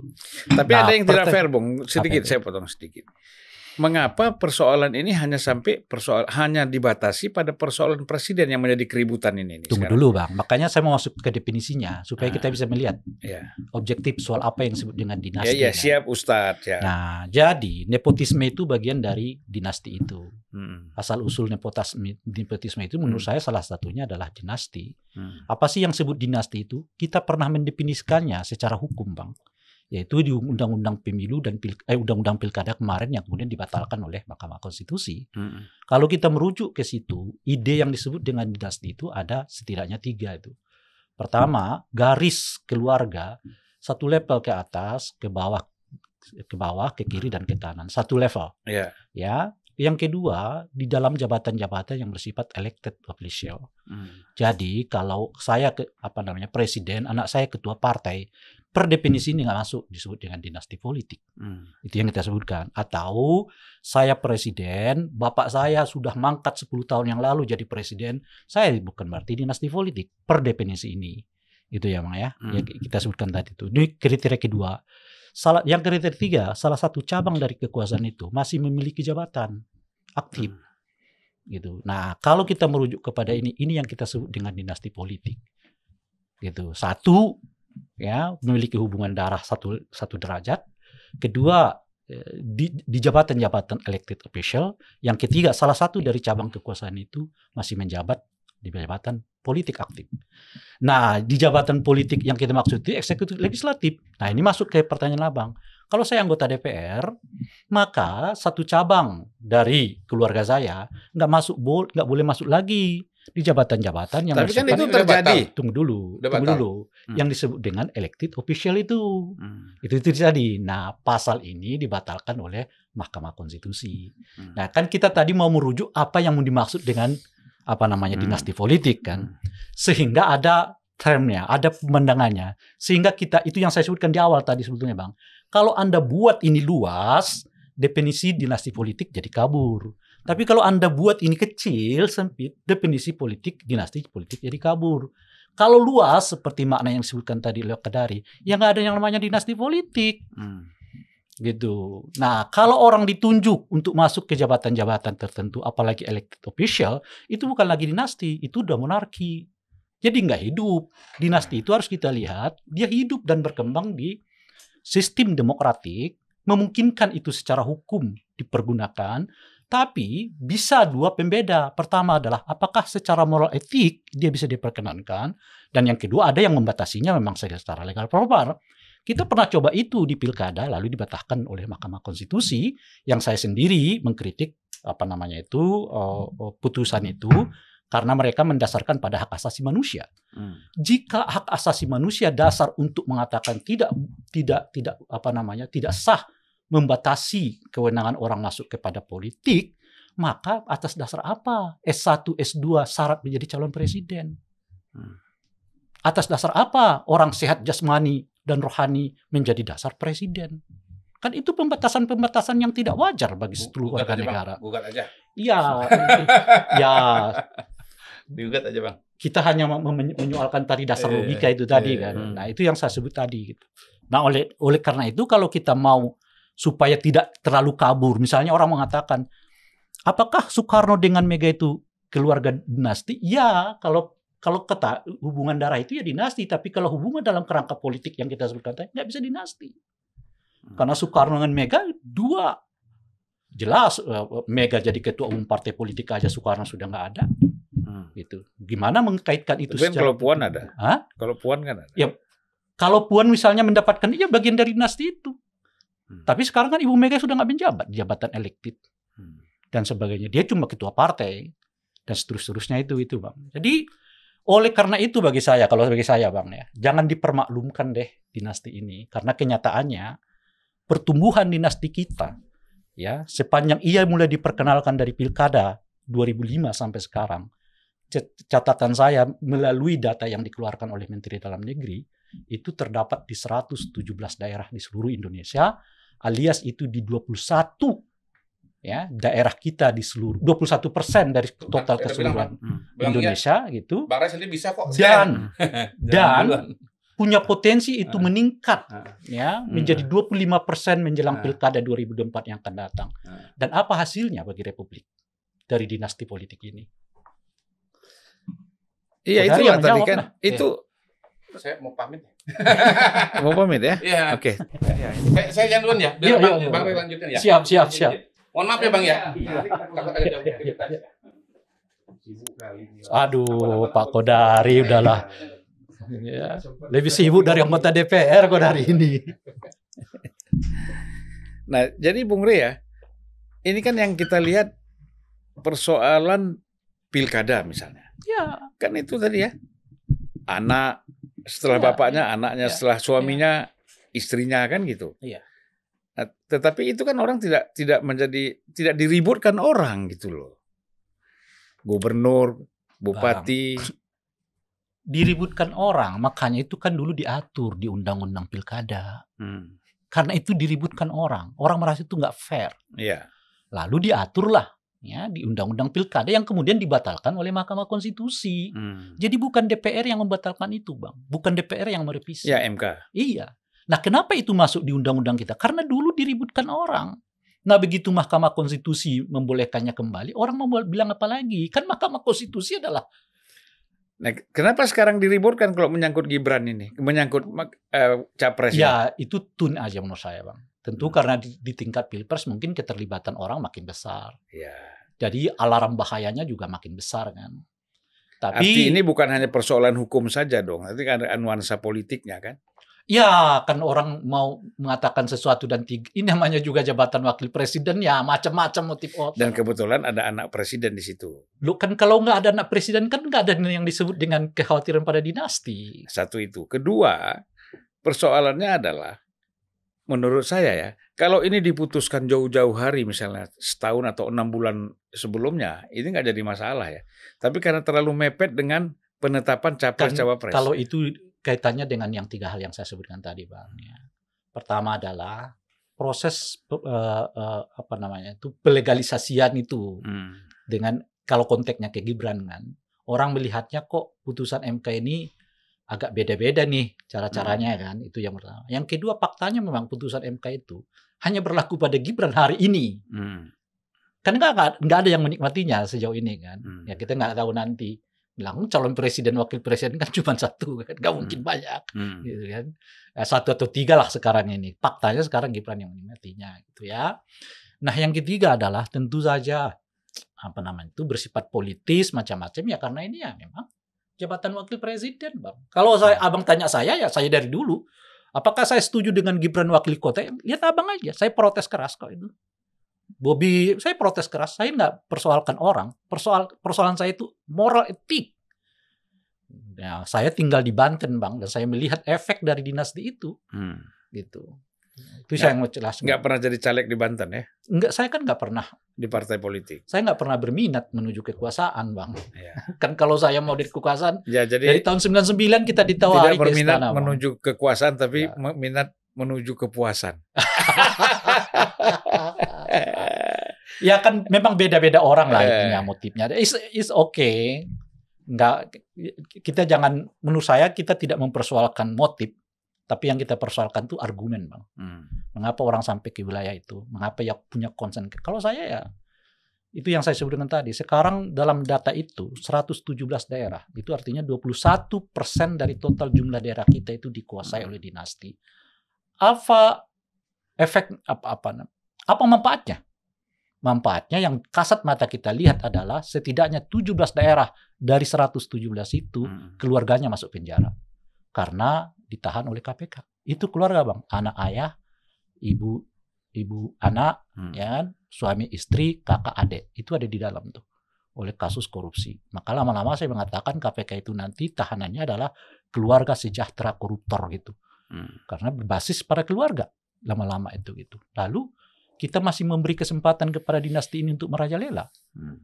naik bukan hanya merajalela di daerah tapi naik kelas menjadi ke sistem presiden wakil presiden gitu. Nah itu yang saya mau katakan.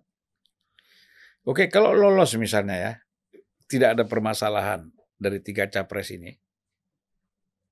Apa dengan situasi yang ini kan sekarang gencar sekali ya.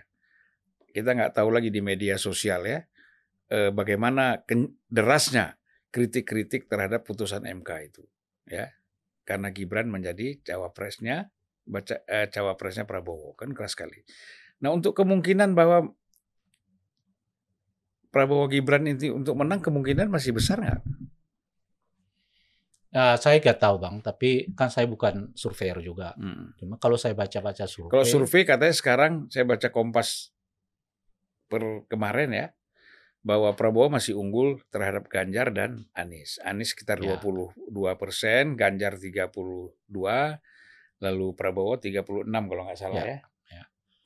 nah eh, kalau kita baca lagi di survei yang lain kan ada penurunan sekitar 2% dari pasangan eh, Prabowo dengan Hmm. Gibran kan gitu. Nah, yang bisa kita baca itu Bang, pertama eh, sejauh ini kelihatan kehadiran Gibran belum mendongkrak suaranya Pak Prabowo, Prabowo. gitu ya. Yang kedua, selisih antara eh, Ganjar dengan Pak Prabowo itu ya tidak terlalu jauh, masih di angka 5%. Ya. Jadi 5% itu dengan tiga bulan ke depan kemungkinan apalagi kalau ada dua putaran kemungkinan itu masih bisa dikejar. Hmm. Kita asumsikan aja dua putaran alias lima bulan. Jadi satu bulan kalau uh, dalam hal ini misalnya Ganjar dapat mengakumulasinya, dia Hmm. berpotensi untuk mengkuli Pak Prabowo gitu. Hmm. Tentu dengan catatan Pak Prabowo dalam kondisi yang seperti sekarang ya, belum punya efek elektoral gitu. Hmm. Nah, yang ketiga yang bisa kita pastikan menurut saya, Bang, nggak kayaknya nggak akan ada satu putaran deh ini gitu. Hmm. Yang ada dua putaran. Dua putaran siapa yang masuk? Nah, kalau dilihat trennya sekarang ini antara Ganjar dan Anies itu punya potensi menurut saya, Bang gitu. Hmm. Sebab perseteruan eh, Ganjar dengan Prabowo itu kelihatan eh, pindahnya ke Anies Baswedan kan. Hmm. Nah, Prabowo pindah suaranya kalau dilihat di survei yang lain dalam ini indikator sehingga saya Prabowo pindah suaranya ke Anies eh, sekitar 2%, Anies naik 2, 2%, Hmm. Prabowo kehilangan 2%, Ganjar kehilangan 2%, tapi numpuknya di eh, mereka yang belum menyatakan memilih. Memang Ganjar turun, tapi nggak pindah ke mana-mana suaranya gitu loh Bang. Hmm. Dia masuknya ke kolom tidak tahu, ya belum menjawab dan sebagainya sebagainya itu. Gitu. Jadi kalau artinya ini masih 50-50 punya tren gitu. Nah dilihat dari kalau eh, dua ini terus bersiteru, ya kemungkinan besarnya adalah kalau mau polanya mungkin pola itu. Eh, Prabowo mungkin suaranya akan ke Anies, Hmm. Ganjar akan ke suara yang kita sebut golput itu kali bang ya. Kalau Hmm. definisi politik praktisnya ya kan Hmm. golput gitu. Nah pertanyaannya dalam kondisi yang kayak begitu kan Anies membutuhkan setidaknya 30 10 persen kan bang ya. Hmm. Kalau dilihat dari ini kan selisih dia dengan Ganjar itu kan 9 10 persen kan. Hmm. Dengan Prabowo 15. Dengan Prabowo 15 ya. Jadi artinya dia harus lampaui Ganjar dulu nih. Hmm. Nah, dengan durasi tiga bulan dari sekarang, dia harus dapat setidaknya 3,5 persen per bulan. Mungkinkah itu? Ya kita nggak tahu bang. Nah cuma Hmm. kalau kita belajar dari pencalonannya dari Caimin ke Anies, Anies Caimin sampai sekarang berjalan kurang lebih dari eh, eh, berapa? satu, satu bulan ya. satu bulan setengah lagi Mhm. kan, dia baru dapat dua persen bang.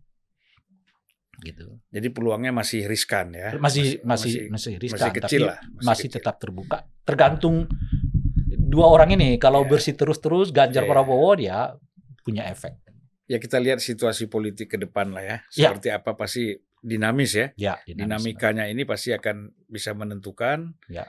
Dan persepsi-persepsi eh, ke depan juga itu akan bisa berubah. Saya kira kita lihat di situ, Bung Ya. Rey. Terima Siap. kasih banyak. Makasih banyak bang. Kita udah ngobrol panjang lebar ya. Terima kasih atas kehadirannya. Iya, Assalamualaikum warahmatullahi wabarakatuh. Waalaikumsalam warahmatullahi wabarakatuh.